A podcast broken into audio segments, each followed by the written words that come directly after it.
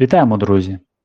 З вами Алярмія, Змова, Зневіра і ваші ведучі Данила. Та Євген. А, Вітаємо всіх! Сьогоднішній епізод буде називатися Війна поруч. Чому так? Війна триває з 14-го року, і довгий-довгий час існувало така думка, що ось десь там на сході існує війна, то вже ж не стосується людей, які з перших днів е, взяли участь, зокрема люди, які з Майдану пішли. Але загалом в суспільстві постійно виринали ось такі от думки, що от відбувається невідомо що на сході, так люди воюють, але держава теж воює. От якби держава не воювала, то всім було всім було б добре. Подивіться, який долар, подивіться на баригу президента за кого там воювати. І ці всі думки я не вигадую. Я це чув від деяких своїх родичів, деяких від своїх знайомих, коли я спілкувався з жінкою, і вона каже: Ну, наші хлопці ж там воюють на сході, та от і думка в мене така була: ну не тільки ваші хлопці, типу, вже ж. Воюють люди, які вважають, що їхнє місце там знаходиться, і що вони можуть якось принести користь, знаходячись у діючій армії. Це не залежить навіть від походження етнічного, не залежить від е, місця прописки чи місця проживання, а залежить від того, що єдина цінність для них Україна. Ну але з повномасштабного вторгнення вже, мабуть, немає людей. Я вважаю, що точно немає вже в Україні людей, яких ця війна б не торкнулася навіть від далеких-далеких е, Шацьких озер, е, аж звідтам є люди з Волинської області або ну, будь-де, які або допомагали українській армії, або приймали біженців, або загалом просто були зворушені і налякані тим, як терористична держава Росія, отак, от порушивши всі домовленості, е, почала обстрілювати наші міста. Наразі до війни залучене багато багато поколінь. Я особисто не знаходився під обстрілами. Деякі з моїх родичів вимушені були приїхати. Нещодавно дізнався, що серед людей, яких я близько знав, війна також забрала життя. Тому сьогоднішній випуск я розкажу, як війна нагадала вкотре, що вона поруч, вона близько, вона дістанеться до всіх.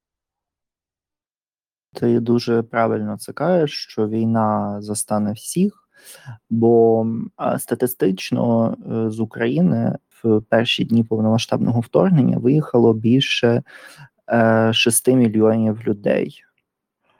Назад повернулися 3,5 мільйони, а за кордоном отримали проживання і так далі, десь 3,7 е, мільйона людей. Ем, більшість з цих людей чоловіки е, з родини, діти, вони е, воюють, вони захищають нашу країну. Тому, якщо ви там поділите трохи, зробите кілька статистичних переворотів, ви побачите, що майже у кожній родині тепер е, є історія безпосередньої війни. Це вже не враховуючи всіх, кого когось вбили, де зачепили десь ракетами, скількох людей послали фільтраційні табори, скільки людей було під окупацією, тому от.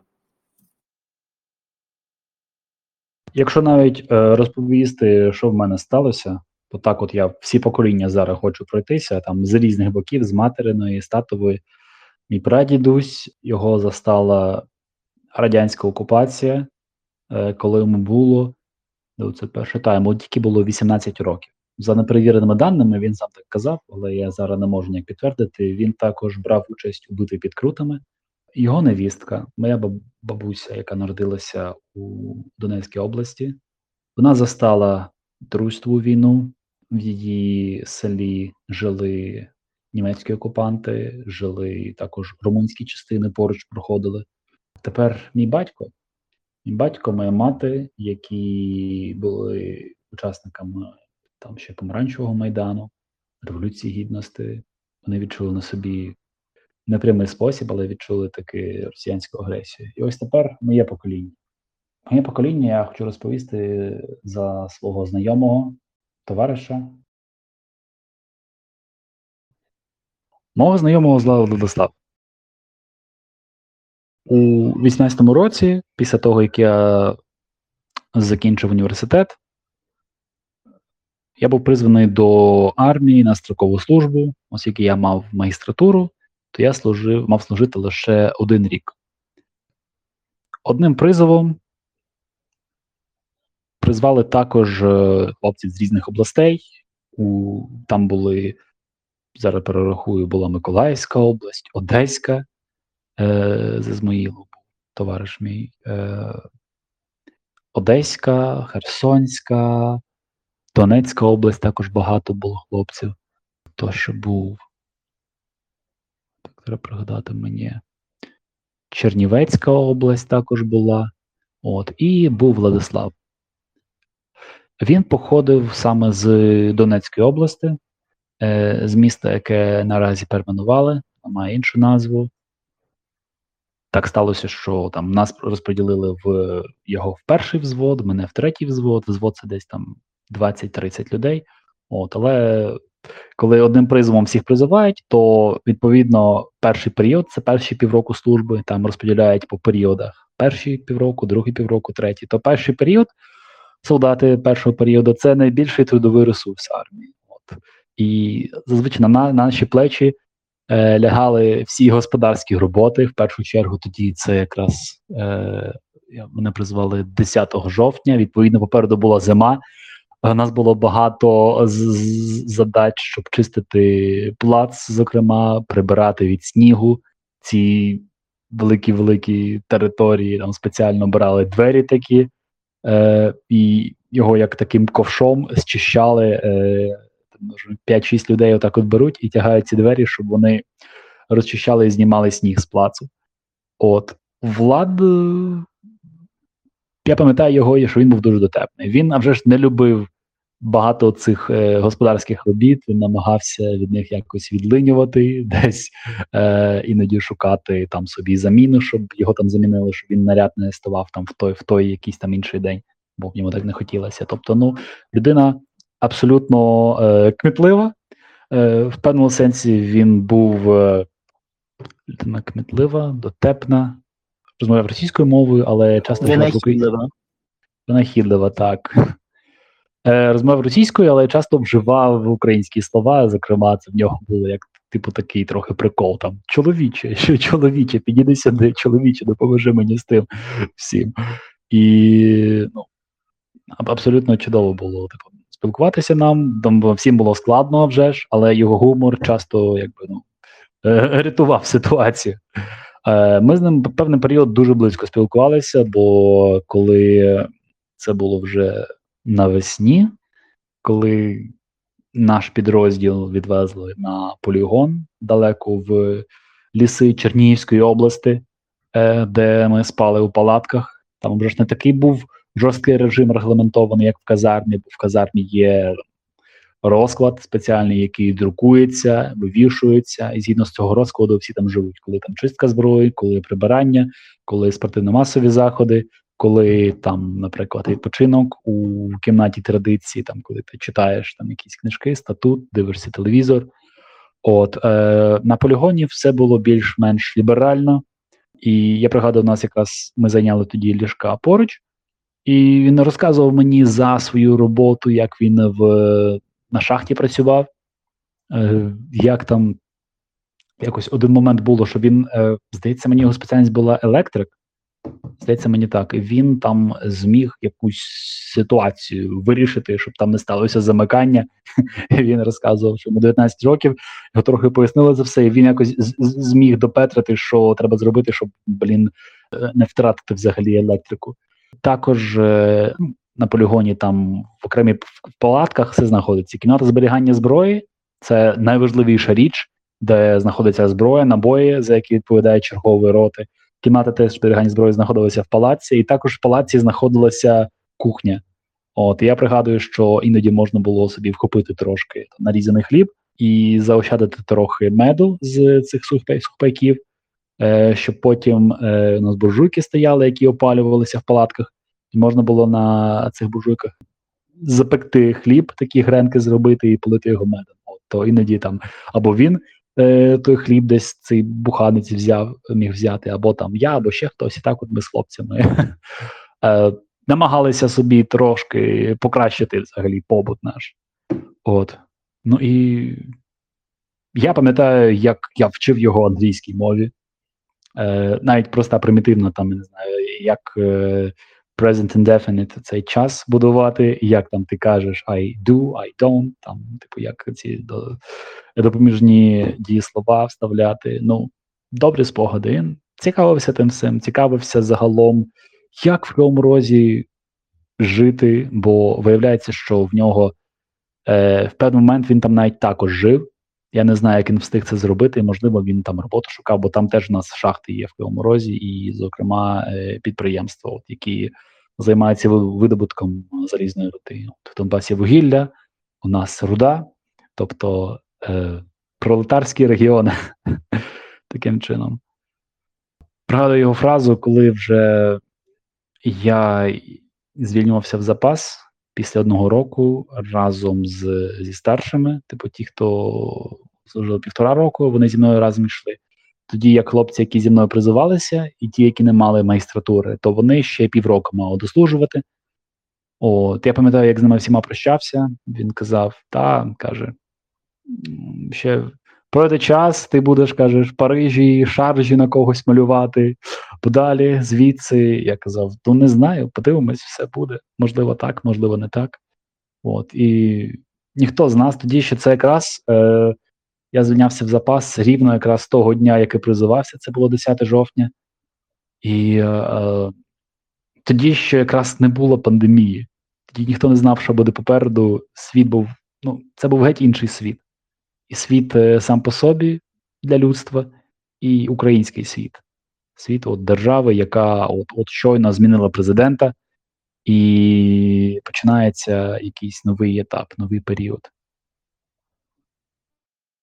кілька днів тому я гортаю стрічку в Фейсбуці, я ну, не можу так, щоб без новин українських я перевіряю, що пише Радіо Свобода, що пише Цензорнет. Гортаю стрічку і бачу от, хлопець, який також з мого призову Дмитро, пише, що, друже, це була честь знати тебе. Дивлюсь фотографію. Я впізнаю Владислава. Ну, У нього така коротка зачіска, усміхнене таке обличчя. І там написано, що е, він, обіймаючи посаду військового медика, допомагав своєму підрозділі, своєму підрозділові і, на жаль, не зміг вберегти себе, тому тому його вже немає в живих. І це дуже дивні відчуття, коли в тебе в голові збереглися ці спогади, ти пригадуєш там наші розмови, він дотепний був дуже, пригадую свою службу, це частково з ним також пов'язано. Там певний момент, коли ми дуже тісно спілкувалися. І тепер я розумію, що більше ніколи не спитаюся в нього, як справи, хоча ми от після служби, може, кілька разів там в спільній групі щось обговорювали. І тепер, тепер його більше ніколи не буде, і все, що лишилося від цієї людини, це лишилося у моїх спогадах. Йому було лише 24 роки. Владислава більше ніколи не буде. Це важко зараз усвідомити. Я знаю, що навіть це людина, яку я колись знав, якої вже ніколи не буде, це е, те, що переживають люди всі українці наразі, бо в когось нема батька, в когось не стало сина, в когось не стало брата, в когось не стало матері, в когось не стало нареченої, бо також жінки і дівчата служать і захищають нас, захищають весь світ. І мені важко навіть описати це зараз, але от ось мені нагадування. Перше, яке близько-близько до мене так підійшло, що людина, яка колись була, її зараз немає. Її зараз немає, тому що на нас вірловно здійснила напад держава-терористка, держава, що здійснює геноцид, яка знищує всіх українців, незалежно від того, якою мовою вони спілкуються, до якої церкви ходять, просто тому, що вони існують. І до жертв цієї терористичної держави додався також, додалося також ім'я мого товариша, людини, яку я знав, яка не сказав би навіть, що він цікавився політикою, що він. Е, ну, але просто коли настав момент, вирішальний момент, він, знаходячись в Україні, зрозумів, що його місце саме саме серед захисників, у, у лавах захисників та захисниць. Ох, Владиславе, вічні тобі пане. Я розумію твої е, почуття, бо я пригадую дуже добре 2014 рік. Вже тільки відшумів Майдан, і вже нас е, накрила е, російська війна. І тоді ми говорили про те, що е, ну я говорив тоді з батьками, якраз тоді були бомбардування, і я просто пам'ятаю, як це взагалі було страшно, і е, скільки тоді знайомих якихось загинуло. Е, зі Львова, е, десь з Чернівців, з Рівного, і ці тіла, котрі тоді привозили ну це було просто жахливо. І Це те, теж той жах, коли от Буча, е, Ірпінь е, були під окупацією, коли в мене там батько був тоді в Ірпіні, і е, ем, теж те, що він пропадав на кілька днів, неможливо було додзвонитися. І потім ці всі фотографії е, вийшли. Ну, типу, було відомо, що там жахливі речі відбуваються, але коли ти ще бачиш фотографії, або там короткі фільми, то ти починаєш розуміти, що цей жах він ще більш жахливий, ніж ти собі уявляєш.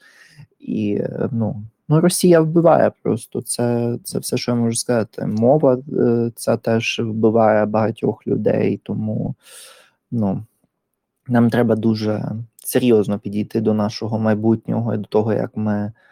Е, будемо ставитися. Мені власне, от вчора було в мене було інтерв'ю з Беліна Цайтунг, і там знову було питання, е, чи ми коли-небудь пробачимо. І а вже ж політкоректна відповідь, що ми подивимося, як це буде у майбутньому, але загалом я думаю, що точно не наша генерація буде приймати ці вибачення від росіян і росіянок, і громадян їхньої країни. Це ще на довгі покоління. Я не хочу нікого пробачати, я просто не хочу навіть за це думати. Він був прекрасною людиною, яка мала все в життя попереду.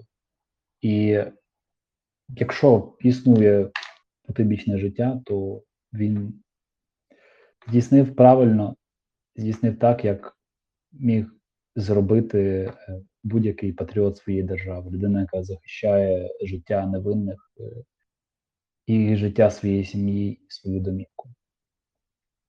І я точно знаю, що він прожив прекрасне життя.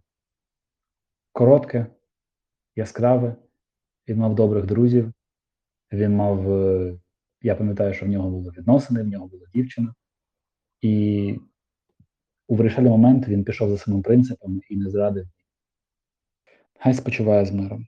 Владислав, мій товариш, український захисник, який народився на Донеччині.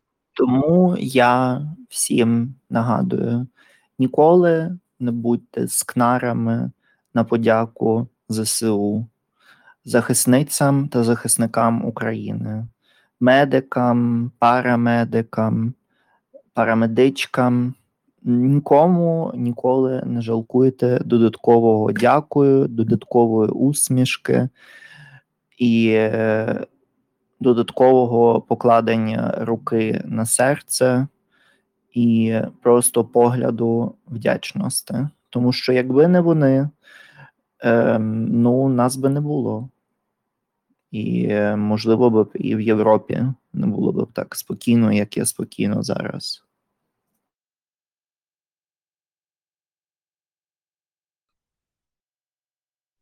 Слава Україні! Героям слава! Нехай наші герої та героїні спочивають з миром. Ми маємо жити, щоб будувати ту Україну, яку вони не мали, але хотіли мати.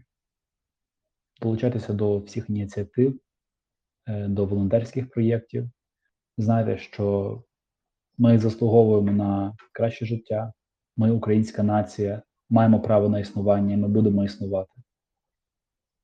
І не забувайте, будь ласка, про тих, хто повернувся з фронту, котрим теж потрібна допомога. Не забувайте цього теж.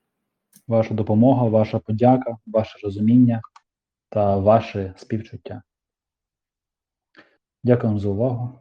До наступних етерів, друзі.